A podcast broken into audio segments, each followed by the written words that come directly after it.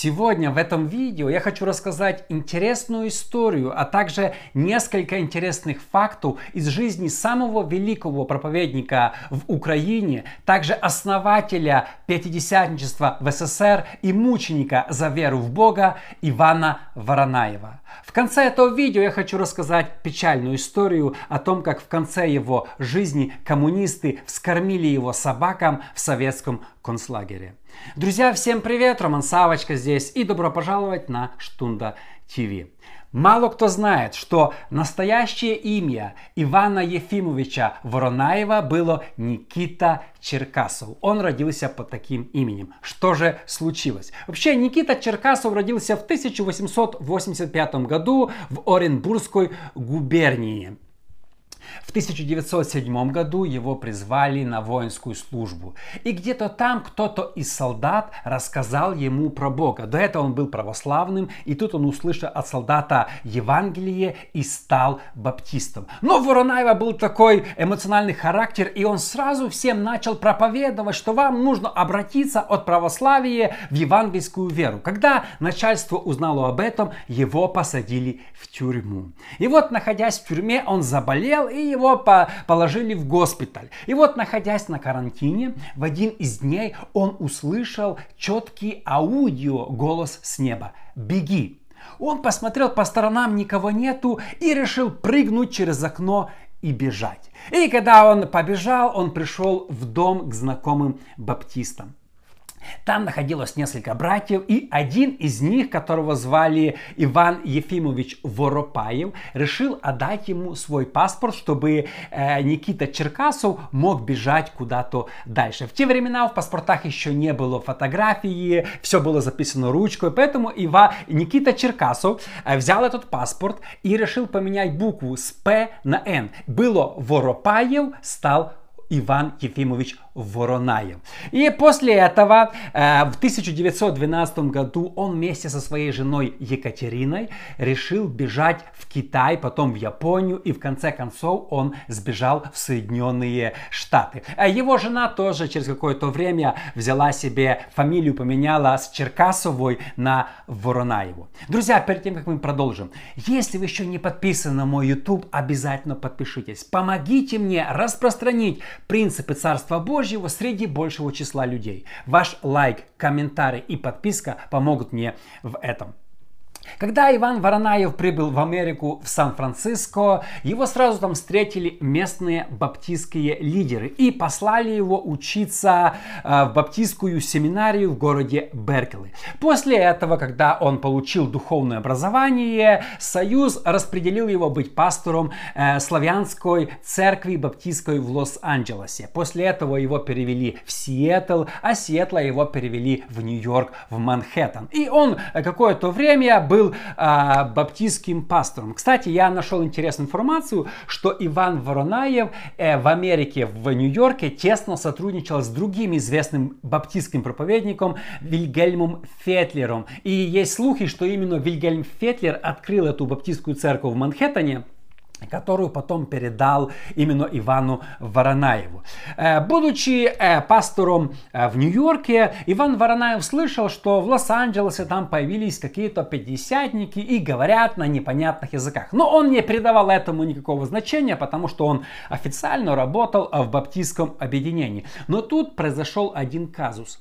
Его старшая дочка Вера начала дружить с одной девочкой из пятидесятнической церкви. И втихаря от отца начала посещать э, Пятидесятническую церковь. И вот однажды она, а, будучи у пятидесятников на служении, получила крещение Святым Духом и заговорила на иных языках.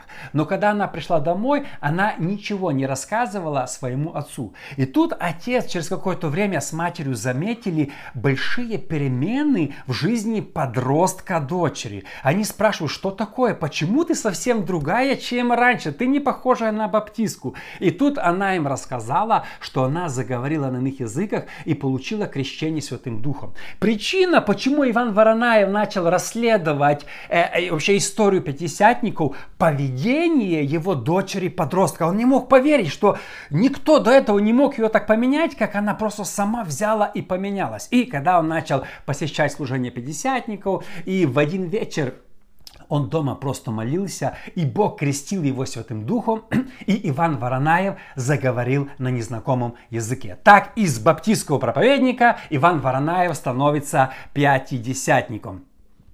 Э, это вызвало, конечно, шок у его коллег э, пасторов баптистов. Они говорили, как такой интеллигентный, интеллектуальный человек мог опуститься до такого, что принять учение пятидесятников. Мы не понимаем эти иные языки. Ты же был толковым пастором. Но Иван Воронаев а, понимал, что после этого он не может больше оставаться баптистским пастором. И он сложил свои полномочия и вышел из баптистского объединения. Э, в 1919 году Иван Воронаев решил начать новую церковь в Нью-Йорке, первую пятидесятническую русскоговорящую церковь э, в Нью-Йорке. И э, После этого он а, начинает ездить и проповедовать по разным городам и основывает целое уже объединение пятидесятников а, в Америке, славян. А, интересно отметить, здесь остановлюсь, что в его церковь однажды пришел а, молодой бизнесмен Станислав Недвецкий, бизнесмен из Беларуси, который имел мини-фабрику э, обуви в Нью-Йорке. У него болела нога, и он пришел помолиться за исцеление. И тут э, Станислав Недвецкий покаялся на служении Ивана Ивана Воронаева и через какое-то время поехал миссионером в Беларусь. Я снимал о Недведском отдельное видео, он стал одним из пионеров пятидесятничества в Беларуси. Так вот, именно он покаялся на служении Ивана Воронаева. Иван Воронаев открыл церкви в Бостоне, Филадельфии, Джерси-Сити, и, как я уже сказал, начало развиваться целое объединение. Он имел огромный успех э, в Америке, жил в Нью-Йорке. В то время в Нью-Йорке уже было метро. У него, скажем так, была довольно-таки нормальная, стабильная жизнь. Но тут случилось в его жизни одно очень знаменательное, важное событие. Однажды, будучи на домашней группе, через одну женщину было пророчество. Это как гром среди ясного неба. Оставь Америку, едь назад в СССР и проповедуй украинскому и русскому народу весть о крещении Святым Духом. Это было просто шоком было много проблем, связано с этим решением. Первое, у него уже было пять детей. Взять всю семью, переехать в СССР, это было не так-то легко. Второе, в СССР еще шла гражданская война. Война, э, был голод. Говорят, что просто э, трупы людей валялись на улицах. И самое важное, СССР официально был закрыт для иностранцев. То, что его впустят в СССР, это было вообще маловероятно.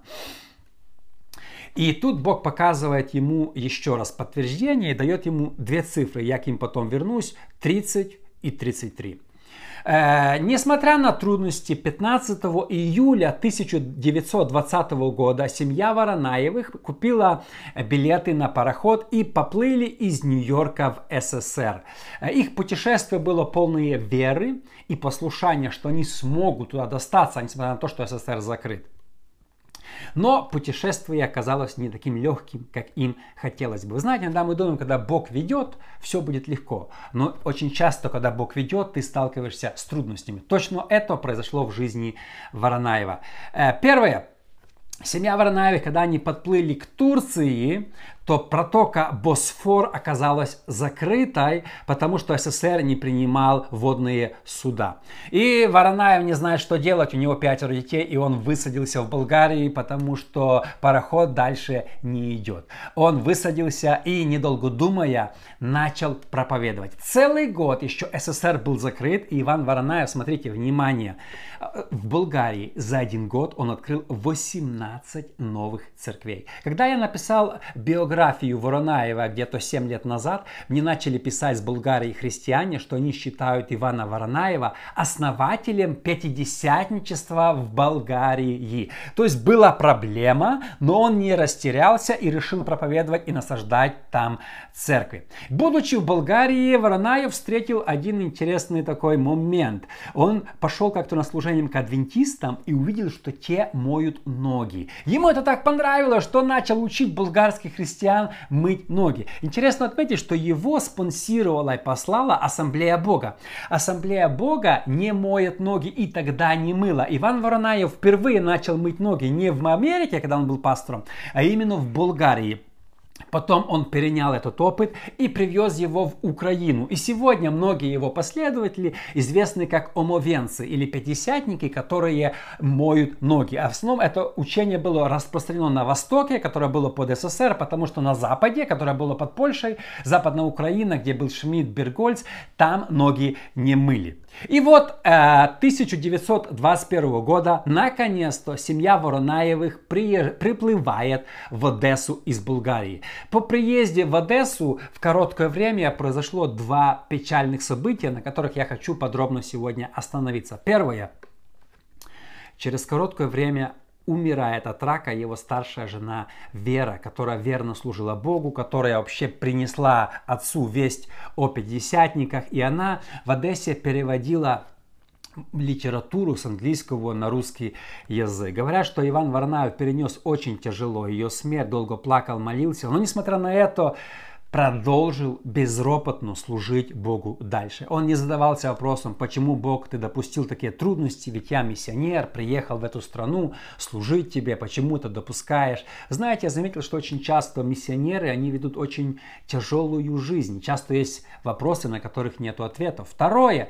По прибытию в Одессу Иван Воронаев сразу начал ходить на служение евангельских христиан. Это движение, похожее на баптистов, но это не баптисты, которое основал э, Иван Прохоров Проханов, или который возглавлял в то время Иван Проханов, они его вначале приняли, но когда он начал все чаще проповедовать, что нужно вам получить крещение Святым Духом, они его выгнали.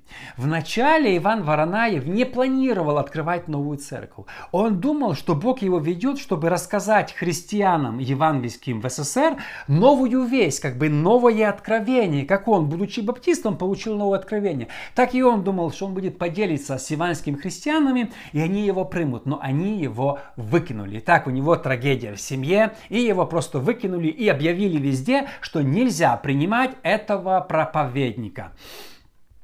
У Ивана Воронаева ничего не оставалось, кроме того, как открыть новую пятидесятническую церковь в Одессе, что он и сделал. Он открыл церковь с нуля. Э, и его церковь моментально начала расти. Через короткое время, э, по статистике говорят, что в Одесской церкви уже было тысячу членов. Можете представить, это, я думаю, первая мега-церковь вообще в Украине э, такого масштаба. Тысячу членов было Воронаева.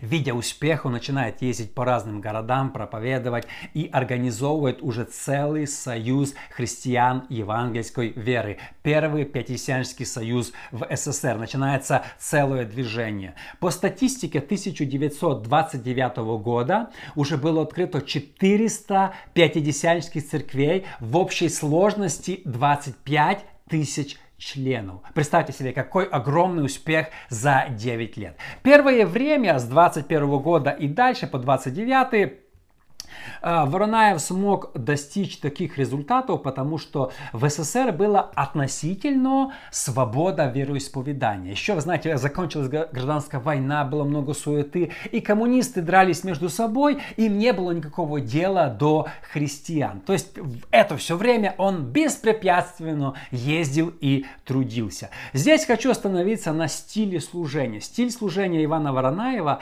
отличался от современных пятидесятников. на его служении происходили разные духовные проявления. Люди рыдали, неистово тряслись, громко кричали и лепетали на незнакомых языках. Смотрите, я откопал, что в журнале «Баптист» Последователей Воронаева называли трясунами из-за их агрессивного поведения во время служений. То есть мы можем представить, что творилось на служениях Воронаева. Люди просто неистово тряслись, кричали, но писятники не вообще громко молятся, а в те времена все было еще более интенсивно. Еще сейчас уже, так знаете, за сто лет притихло, но в те времена это было очень так эмоционально. И вот э, длилась свобода, но недолго.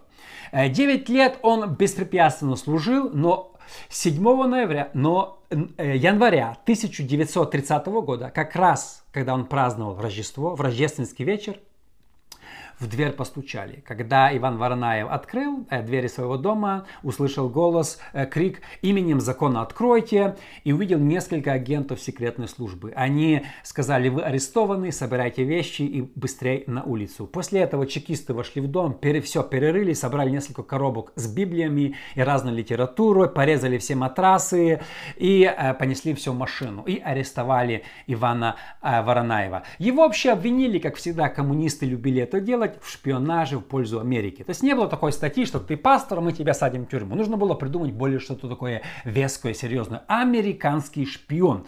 Э, живешь на американские деньги, работаешь на Америку, и его судили. К нему на суд ездила в Харьков его жена, но ничего не помогло. Его обвинили как американского шпиона. Его посадили в концлагерь и сын к нему ездил, э, старший, и описывать, чем занимался Иван Воронаев. Должен был рубить деревья, строить дороги, копать канавы, работать в угольных и медных шахтах. Только за то, что он был пятидесятническим пастором. Э, в 1933 году коммунисты решили добраться до его семьи и арестовали его жену Катерину. Ну, такого вообще... Э, беззакония, такой судебной системы даже нету в дикарей, там в Африке или других странах, чтобы жену арестовали из-за мужа. Э, представьте себе, как, какие законы работали э, в СССР, в коммунистов, что жену арестовали, потому что, ну, твой муж пастор, поэтому не арестовали ее. В общей сложности его жена провела, я о ней написал отдельный блог, 25 лет в советских концлагерях. Можете представить, женщину посадили в тюрьму. Э, его детям э, удалось бежать в Америку. Вначале младшим они были граждане Америки, а потом старшие, там через посольство в Латвии тоже э, удалось им сбежать. Что интересно или печально, что он никогда больше не увидел своих детей. И у него еще двое родилось в СССР. И что интересно, что они в Америке были усыновлены американскими семьями. То есть коммунисты разрушили э, его семью. Э, есть одна информация, что он просидел, кажется, 6 или 8 лет в тюрьме, и его выпустили. И даже выпустили его жену Екатерину. И они некоторое время э, сняли квартиру и вместе жили. И тут они начали планировать, что они хотят вернуться назад в Америку. Э, и узнав об этом Ассамблея Бога, запланировала их забрать и даже выслала им билеты, чтобы забрать их себе. Ну, Иван Варнаев действительно уже послужил Богу, свобода закончилась, основал союз, который подпольно работал, было много церквей, натрудился и уже на старость лет хотел поехать назад в Америку.